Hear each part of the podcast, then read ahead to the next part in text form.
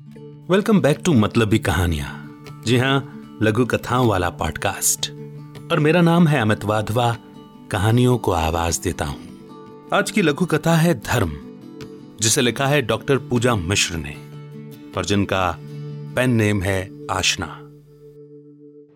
हज़ार बार कहा है, सुबह सुबह पहले उठकर मंदिर जाया कर। वहाँ दीपक जला, गौ सेवा कर, थोड़ा धार्मिक बन। धर्म को जानो मगर मुझ बुढ़िया की बात सुननी किसको है? उठते ही रसोई में घुसना है।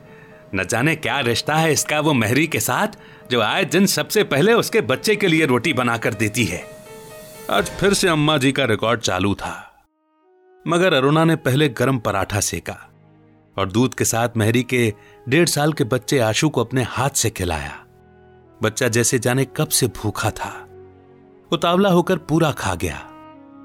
पोछा लगाते लगाते मेहरी की आवाज़ भी सुन रही थी अम्मा जी। भाभी जी, ईश्वर आपको सारे सुख दे। आप कैसे समझ जाती हैं कि आज मेरा आशु भूखा है? कल रात भी मेरा मर्द पीकर आया था। चूल्हा तक नहीं सुलगाने दिया। दूध भी सब गिरा दिया। और अब मुझे इतना दूध उतरता नहीं। पर आपने मेरे बच्चे का पेट भरकर बहुत उपकार किया भाभी। अरुणा कुछ नहीं बोली। बस तुरंत नहाने चली गई।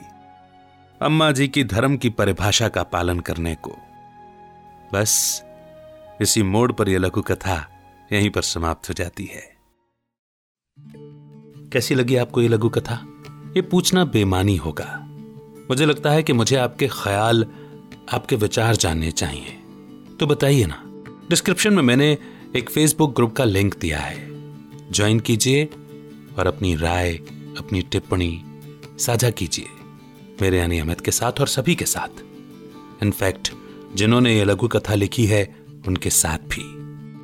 और हाँ, अगर आप भी अपनी लघु कथा शेयर करना चाहते हैं तो कहानियों का सफ़र at ji mail dot com इस मेल पर भेजिए।